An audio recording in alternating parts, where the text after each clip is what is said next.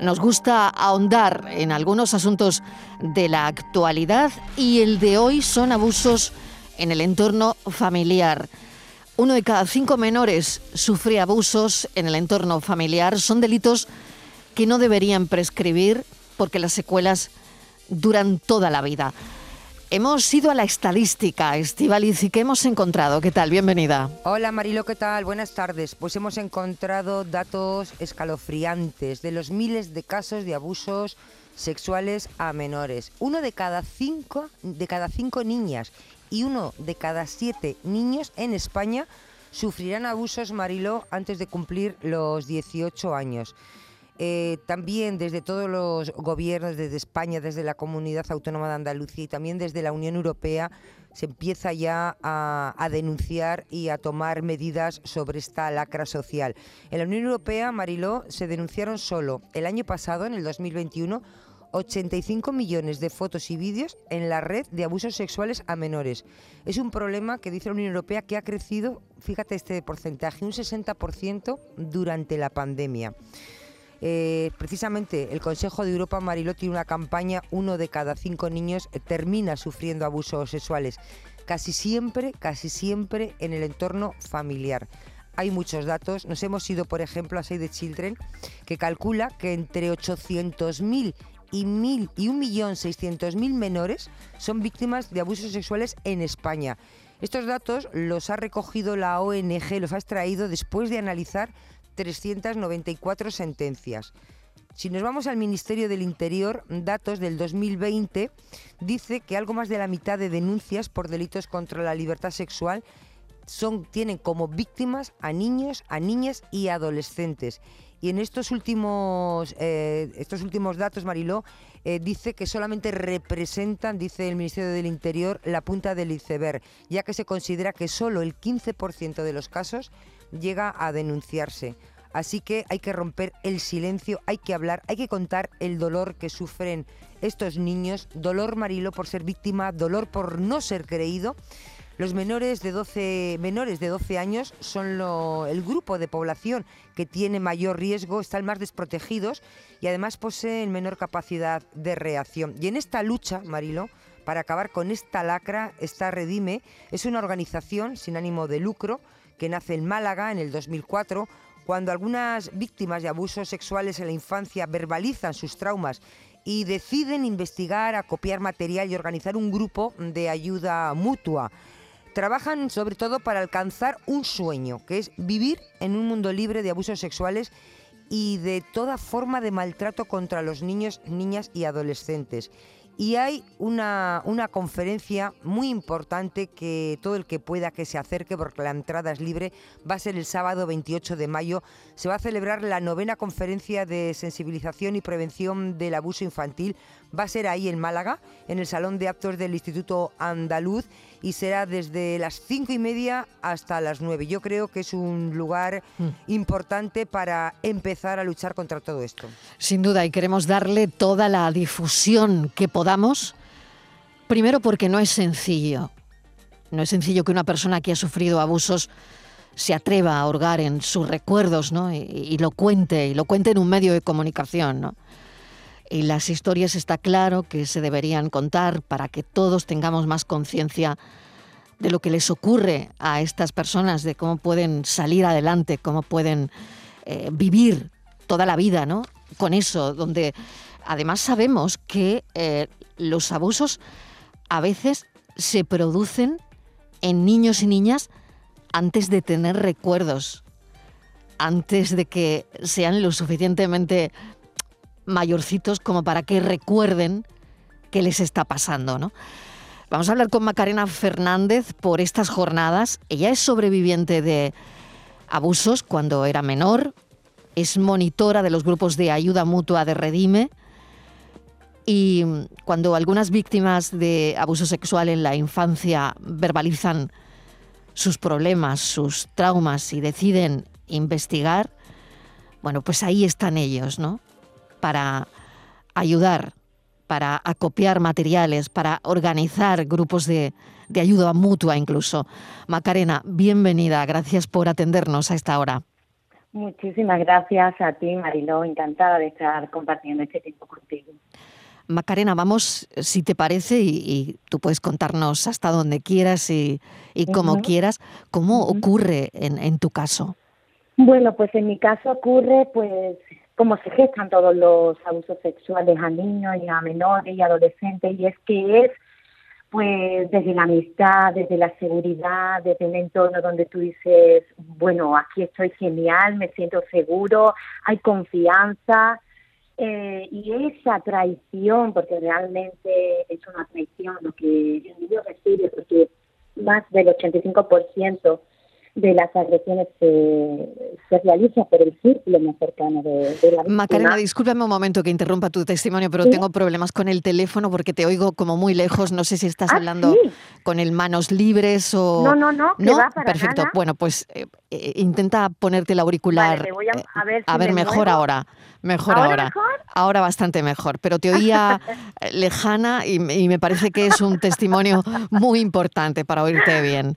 Bueno, pues, contabas que eh, esto en tu caso ocurre en el entorno familiar. Bueno, no es en el entorno familiar, o sea, eh, fue un vecino que vivía a escasos metros de mi casa. Un vecino. Pero era un vecino. de mucha confianza, claro. De muchísima. Íbamos a su casa de campo a tomar arroz, a su piscina, mis tías la conocían, mi abuelo, o sea, era una casi como un familiar porque estaba muy cercano a, nosotros. Vivía a dos metros, a escasísimos metros de mi, de mi casa. Entonces yo tenía muchísima libertad para ir a su casa. Macarena, otra pregunta. ¿Era vecino eh, antes de que tú nacieras, eh, tenías amistad con tu familia?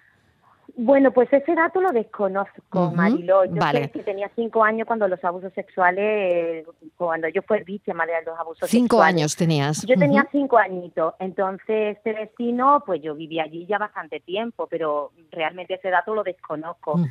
Y bueno, pues como te decía, era conocido, se ganó mi confianza. Yo venía de una familia desestructurada en el sentido de que mi madre estaba separada de mi padre, a, la, a quien tenía era mi madre, eso era mi pilar. Imagínate un niño mm. con cinco años lo que representa una madre. Ese hombre se ganó mi confianza, yo entraba, en su casa podía jugar, todo lo que mamá me prohibía en casa, pues este vecino me lo permitía. Yo saltaba en el sofá, me daba caramelo, me daba galletita de tiempo, mientras tu madre dice, no, ahora es la hora de comer, pues ese hombre era todos los regalos, todas las chuches, lo que a un niño le encanta.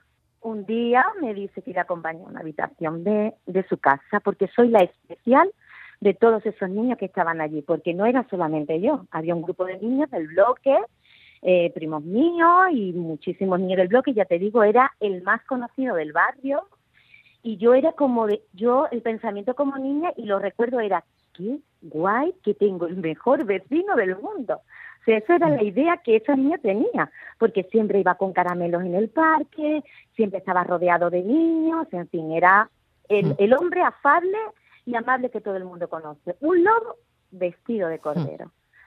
Así que se, un día dice que yo soy especial, que soy su mejor amiga, que, que cuando se vayan todos los niños, que yo no me vaya, que me quede. Entonces, esa, mm, ese, esa tarde, cuando entro en la habitación, Mariló, y puedo describir la habitación al dedillo, la luz, cómo estaba la persiana, la caja, la silla, cómo estaba yo en, en, la puerta. Recuerdo que me estaba comiendo las uñas porque no me preguntes cómo, ni me preguntes por qué, pero en el foro más interno de mi interior sentía que algo no algo bueno no iba a pasar. Yo sentía como no sé si es nerviosismo porque eres, porque eres una niña de cinco años, porque vas a un sitio ahí oscuro, ¿no? Por ese temor. Me dice que entre, que cierre la puerta y entonces ahí empieza a tocarme, a decirme que soy la más bonita, a decirme que yo soy la especial, hace conmigo lo que quiere en uno de los momentos donde él eh, quiere que le haga una felación pues yo intento retirarme y le digo que eso yo no lo quiero hacer después de haber hecho un montón de cosas. Entonces él se da cuenta de que yo puedo contarlo y automáticamente empieza su discurso. Un discurso que se grabó a fuego en mi cerebro, pero a fuego, y me dice que yo soy culpable, que yo soy la mala, que yo entré y cerré la puerta, eh, que mi madre me abandonaría, que nadie me va a creer, que yo soy mala porque he hecho cosas malas ahí y que no era él el que las había hecho, sino yo. En fin, imagínate la capacidad, la inteligencia, la manipulación que un hombre adulto tiene sobre un niño de tan solo cinco añitos. Así que yo salgo de esa habitación, Mariló, con un silencio sepulcral que guardé absolutamente toda mi vida. Lo conté porque me iba a casar y con el que soy mi marido, por supuesto, y el que es mi amigo de la infancia, que desconocía completamente todos estos datos. El único novio que tuve, porque entre otras consecuencias que tuve fue miedo a los hombres, miedo a la sexualidad, eh, intentos de suicidio, comportamientos lesivos hacia mí, eh, efectos postraumáticos. Yo recuerdo de sentir una suciedad en mi cuerpo que no me daba tiempo a quitarme la ropa. Directamente yo me iba para la ducha y me duchaba. Me lavaba compulsivamente la boca porque tenía sensaciones, mm, no sé qué nombre ponerle, Mariló, pero horribles. Y bueno, pues esas consecuencias que al principio, cuando eres niña de cinco años, por supuesto no las identifica. Empiezas a hacerte pipí en la cama, empiezas a tener comportamientos, por ejemplo, como masturbación compulsiva, que ese fue mi caso. Mi madre me lleva al médico preocupada porque la niña empieza a tocarse en todos lados. ¿Qué le pasa a mi hija? El médico le dice que, claro, tengo cinco años y que es normal. Entonces mi madre se va tranquilita porque ha llevado a su niña al médico, pero ¿qué pasa? Que yo empiezo a hacerlo escondida entonces empieza ese comportamiento, empieza eh, ciertos alimentos tenían una connotación sexual para mí que nunca jamás en mi vida pude comer. Y bueno, esos momentos de ir a la hamburguesería con tus primos, con tu familia y pedirte ciertos alimentos y tú irte a una esquinita con ocho años a hincharte de llorar y a tirar tu bocadillo porque tú no eres capaz de comerte un perrito caliente, es sencillo porque te mm, recuerda toda la brutalidad que viviste en aquella habitación y encima creyendo que tú eres culpable y encima creyendo que tú eres la que lo provocó todo. Y con esa vergüenza y con esa culpa es la premisa en la que toda tu vida se sustenta. Y empiezas a hacer toda tu vida con eso, Marilo. Yo soy culpable, yo soy sucia, yo soy mala, yo no valgo, yo no sirvo. La autoestima brilla por su ausencia, el autoconcepto ya ni te digo, porque es que no tienes autoconcepto, y las consecuencias a largo plazo, pues muchas de ellas se convierten en patología. Yo recuerdo, recuerdo que yo empecé a tener eh, gravísimos dolores de cabeza, donde me hicieron muchísimas pruebas desde los 10 años, y los tuve justamente hasta que llego a Redime, y cuento mi, mi, historia, precisamente porque me iba a casar y quería que mi marido supiera, oye, eh, cariño, yo soy esto, yo hice esto y tú tienes el derecho de dejarme porque entiendo que quién va a estar conmigo. Y esa fue mi motivación, fíjate, eh, qué autoconcepto. Yo viví fíjate, eh, en un contexto, Mariló, de una familia pues conservadora, ¿no? Y además en la época en la que yo estaba, que mi generación pues también hemos sido un poquito más conservadora en ese sentido, pero crecí en una comunidad cristiana, quiero decir, ¿qué se hacía en una comunidad cristiana? Mm, tocar la guitarrita, estar con los jóvenes en el parque, hacer campamento, hacer canciones eh, de coro, participar en eventos de jóvenes. Y yo estudiaba de mi casa a la iglesia y de la iglesia a mi casa. Y yo sentía, Marilo, que era, eh, pues me sentía como una prostituta, me sentía como que yo era alguien sucia, alguien mala, alguien sin valor. Y no podía salir de ahí. Gracias a Dios que, que en ese en ese momento cuando yo me iba a casar con una amiga pude hablar pues lo que, porque esta señora que es Gloria, precisamente la presidenta de la asociación, empezó a hablar de, hay que ver que está llegando un montón de gente que le están contando abusos sexuales y yo atrás en el coche, escuchando a Gloria, que es mi amiga, que me conoce a mí desde que soy una niña, y yo la estoy escuchando hablar todo eso, y yo me quería morir. Yo solamente decía, tierra, trágame ahora mismo, porque me quiero morir. Pero no sé cómo, no me preguntes cómo, no sé cómo lo conté, y a partir de ahí comenzó mi camino y, fue genial eh, trabajar mi vida, no fue fácil, no fue fácil, pero, pero lo trabajamos muy bien con un grupo de unas 10 mujeres y, y ahí empezó todo.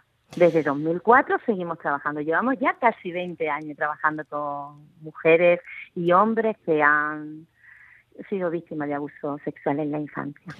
Macarena, es impresionante tu testimonio. Eh, estamos sin palabras, estamos todos con los oídos bien abiertos. Este es un trabajo que cuando toca escuchar, toca escuchar. Y, desde luego tu testimonio está siendo, bueno, yo diría que de los más fuertes que hemos tenido en este programa, la verdad. Mm, Macarena, ¿quién te ayuda? Porque, bueno, dice mucho de ti, ¿no? El hecho de que, bueno, tú te sentías así, y querías que tu pareja supiera por lo que tú habías pasado, ¿no? Y, y él te ayuda, me imagino que, em, que es de las primeras personas que, que, te ayuda, que te tiende su mano, ¿no? Porque ¿quién lo hace? Luego tu madre se entera, se entera también tu madre. Eh, ¿Qué pasa? También pienso, ¿qué pasa, ¿qué pasa con ese vecino al final? Porque claro, Em, no sé si denuncias finalmente si, o si esto ocurre con tanto tiempo de, no sé, o si decides hacerlo después eh, de un tiempo, no lo sé. Cuéntanos. Pues mira, te cuento.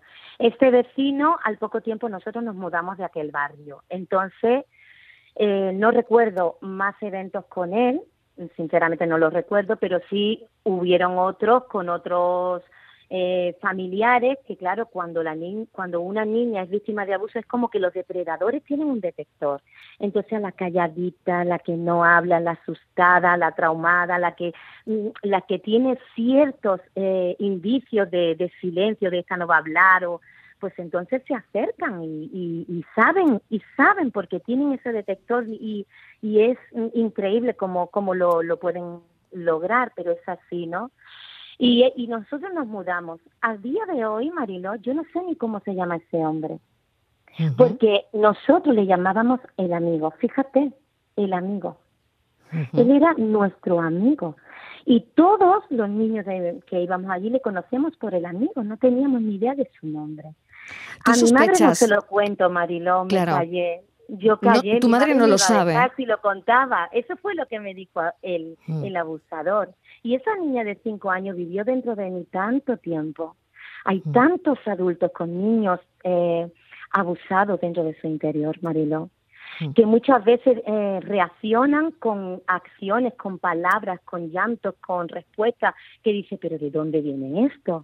Claro, pero tú te das cuenta que tu infancia no era como la de los otros niños. Yo lo decía hace un instante. Mi infancia fue robada literalmente. Claro, porque con cinco años es decir, eh, yo hay cosas que no recuerdo con, con, con cinco años, Macarena. Entonces, claro, eh, sufrís, algunos niños, claro, sufrís abusos sexuales antes incluso de tener recuerdos. Es que es tremendo. Porque la memoria responde a las emociones. Exacto. tú recuerdas lo que emocionalmente exacto, te ha Exacto. Por eso no recordamos toda nuestra infancia, pero sí recordamos momentos de sensación de placer, de alegría, de risas, de llantos, de abusos, de tristeza. Claro, pero hay un momento en el que tú te das cuenta que tu infancia no es como la de los otros niños, claro, Pero ¿sabes en qué momento fue, Marilo? Porque cuando tú eres niña, tú sabes que eso te ha pasado. No tienes nombre, no tienes calificativos, no tienes recursos verbales ni psicológicos para responder a esa acción, porque es brutal. Ahí, se, ahí no solamente invade tu cuerpo, no solamente eres abusada, violada, vejada, no, también eres traicionada. O sea, para un niño la confianza y la seguridad son pilares fundamentales para una buena formación psicológica, cognitiva y de todas las áreas que, que, rodean al ser humano. Entonces, cuando un niño es traicionado de esa manera por un padre, por un amigo, por un familiar cercano, pues todos esos pilares se, derrumban. Entonces ya ahí hay un daño que el niño no sabe gestionar ni sabe ponerle nombre, pero que conforme va creciendo, ¿qué pasa? En la adolescencia eres muy consciente. Por eso casi siempre los adolescentes son más disruptivos y muchos de ellos presentan comportamientos que no responde, pero bueno, ¿qué pasa aquí, no? Y cuando empiezas a rascar un poquito, y es que con cinco años mi padre, es que con tres años mi abuelo, es que con tal mi vecino, y muchas veces tienen comportamientos que responden al autoconcepto que el abuso dijo que era ellos. Te ves a niñas pues excesivamente sexualizada, hipersexualizada, y tú dices, pero ¿de dónde viene esto? Hmm. Y muchas responden a eso, y muchos chicos también, porque hay muchos abusos que se realizan a chicos también. Claro.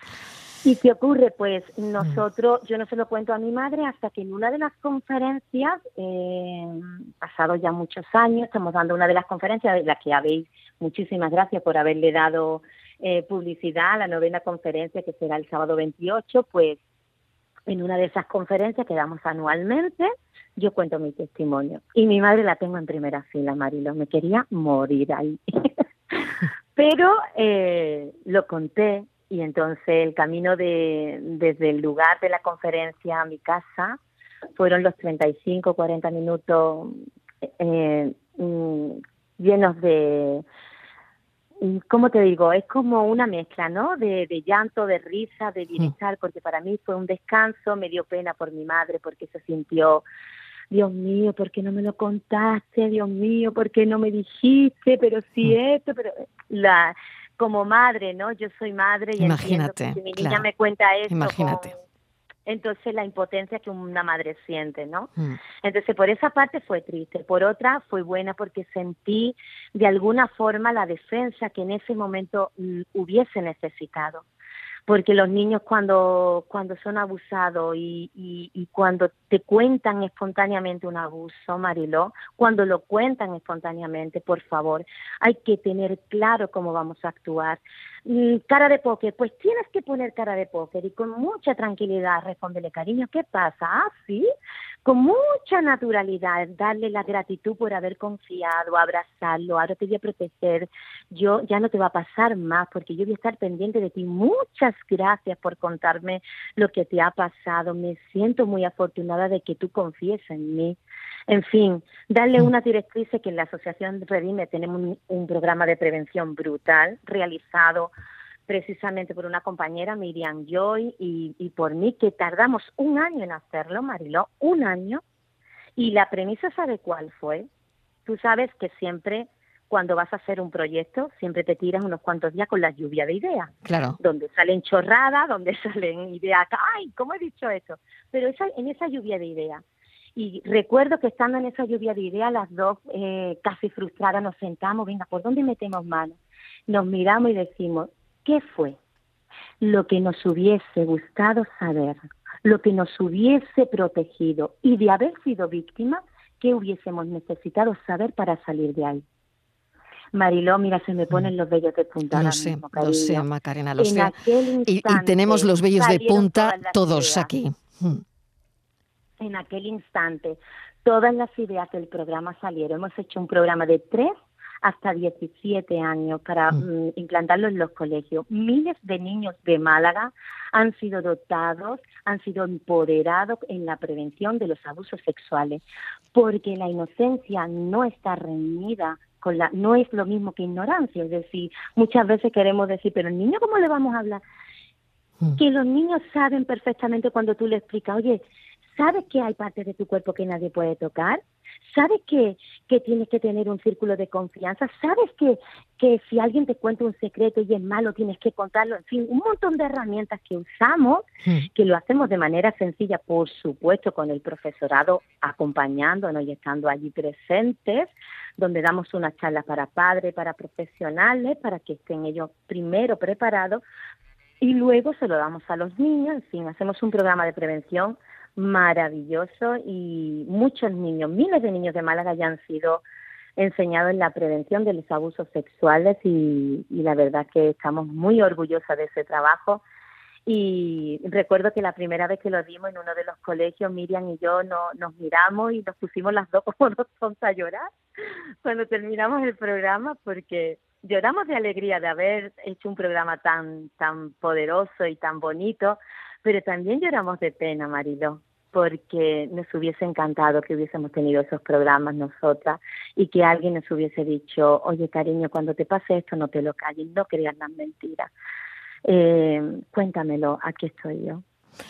Macarena, voy a incluir en esta conversación a Estivaliz Martínez, que está en esta mesa de redacción, escuchando como, como yo, pues eso, con los ojos muy abiertos y con la idea también de, de ayudar y de colaborar en lo posible. Yo, desde luego, intentaré estar, de hecho, te lo digo ya, en esas jornadas porque también como claro pues como como informadora como comunicadora una tiene que aprender eh, de estos testimonios y cómo y cómo lo, lo volcamos luego a la audiencia. Así que yo estaré ese 28 de mayo en esas jornadas pero eh, mm, también eh, quiero que Estivaliz, bueno, pues que ahora ella ha hecho un análisis también de todo lo que has dicho, pues intervenga. Estivaliz, adelante. Sí, hola Macarena, buenas tardes. Hola Estivaliz. Eh, sin aliento estamos, eres una superviviente, has sido capaz de verbalizarlo,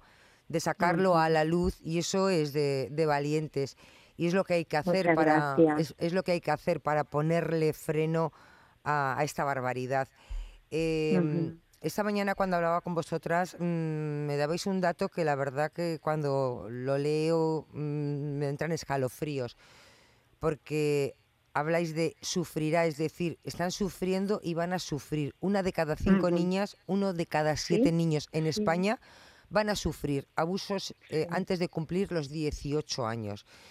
Cuando os escuchamos dices, bueno, igual esto ocurría hace 20 años, pero ahora ya no ocurre. Sí, ya la sociedad está más está educada, tenemos otro concepto, pero ¿qué va? Cuando dais estos datos, esto es terrible. ¿Cómo podemos hacer, eh, Macarena, para, porque claro, estas niñas, estos niños pequeños, les va a pasar lo mismo que te pasó a ti. Se van a sentir culpables, mm, les van a amenazar con que te van a abandonar, no te van a creer, porque no tienen capacidad para gestionar todo lo que les está pasando y el miedo es muy fácil metérselo a un niño tan pequeño en el cuerpo. Y la culpa y la vergüenza, que es con lo que mayormente trabajan. ¿Cómo podemos saber lo que le está pasando a un niño, a una niña? Eh, y cómo se puede evitar, o sea, cómo hacemos para que un niño, porque claro, cuando tienes ya años, lo verbalizas y dices, bueno, lo tengo que contar, lo sacas, mucha gente no lo va a sacar nunca, se va a quedar para toda su vida se lo llevará a su tumba. Pero ¿cómo podemos evitar, porque evitar que, esté ocurriendo, que pueda ocurrir? Bueno, sobre todo, eh, Estivali, pues eh, la prevención, es decir, la prevención es el conocimiento. Un niño informado es un niño protegido, eso lo tenemos como lema en la asociación. Entonces es fundamental que los padres, que los profesionales, que los educadores, que todos los organismos públicos que tienen, bueno, en general diría yo, ¿no? Pero sobre todo aquellos que tienen relación con los menores de, de nuestro país, de su entorno, tienen que estar formados. Hay una escasísima formación en este sentido hay muchísima eh, gente profesional que no tiene ni idea, o sea, no sabe qué, qué, qué es los abusos sexuales, no han trabajado esto, no saben cómo afrontar a un niño. Por supuesto que hay ciertos indicadores que nos dicen cuando un niño es víctima de abuso sexual. Claro, todo, todo esto se gesta, el, tema de, los eh, indicadores de, de, abuso sexual en los niños, ¿no?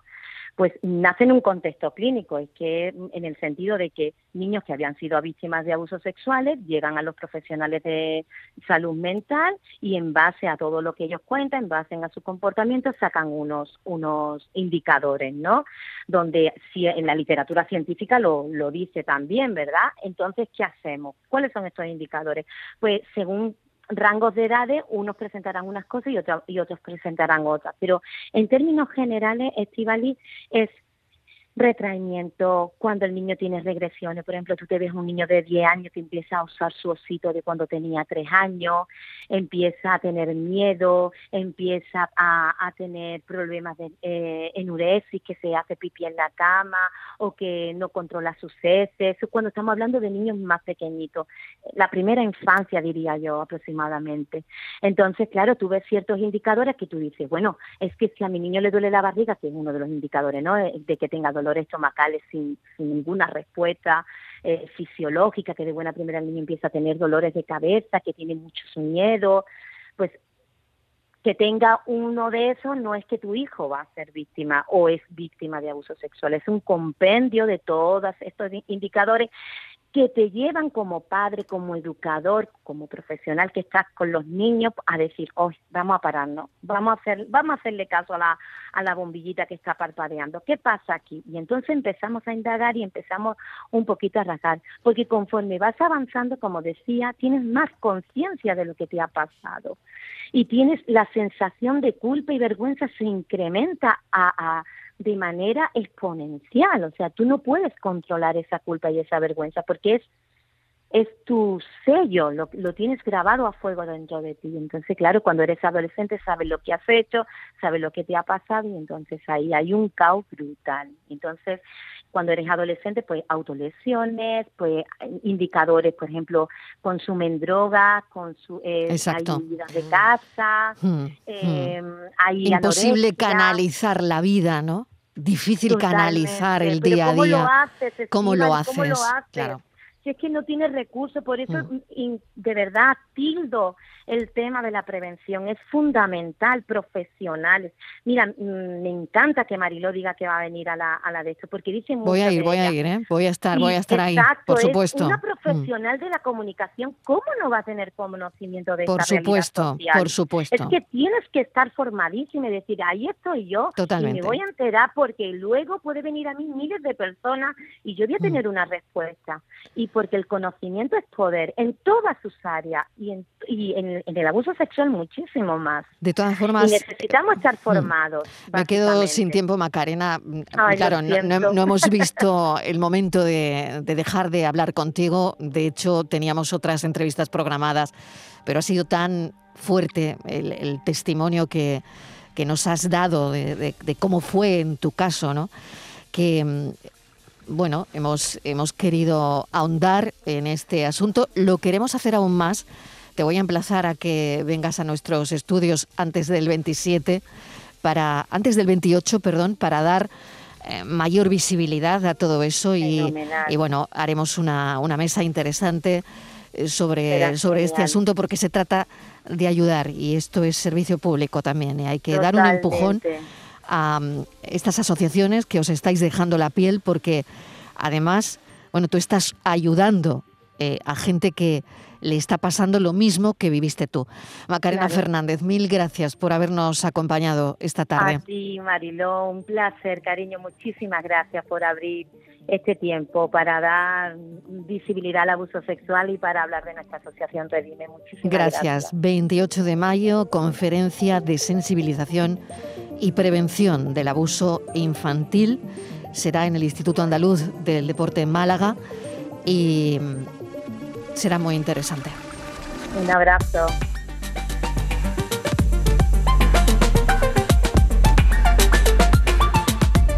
La tarde de Canal Sur Radio con Mariló Maldonado. También en nuestra app y en canalsur.es.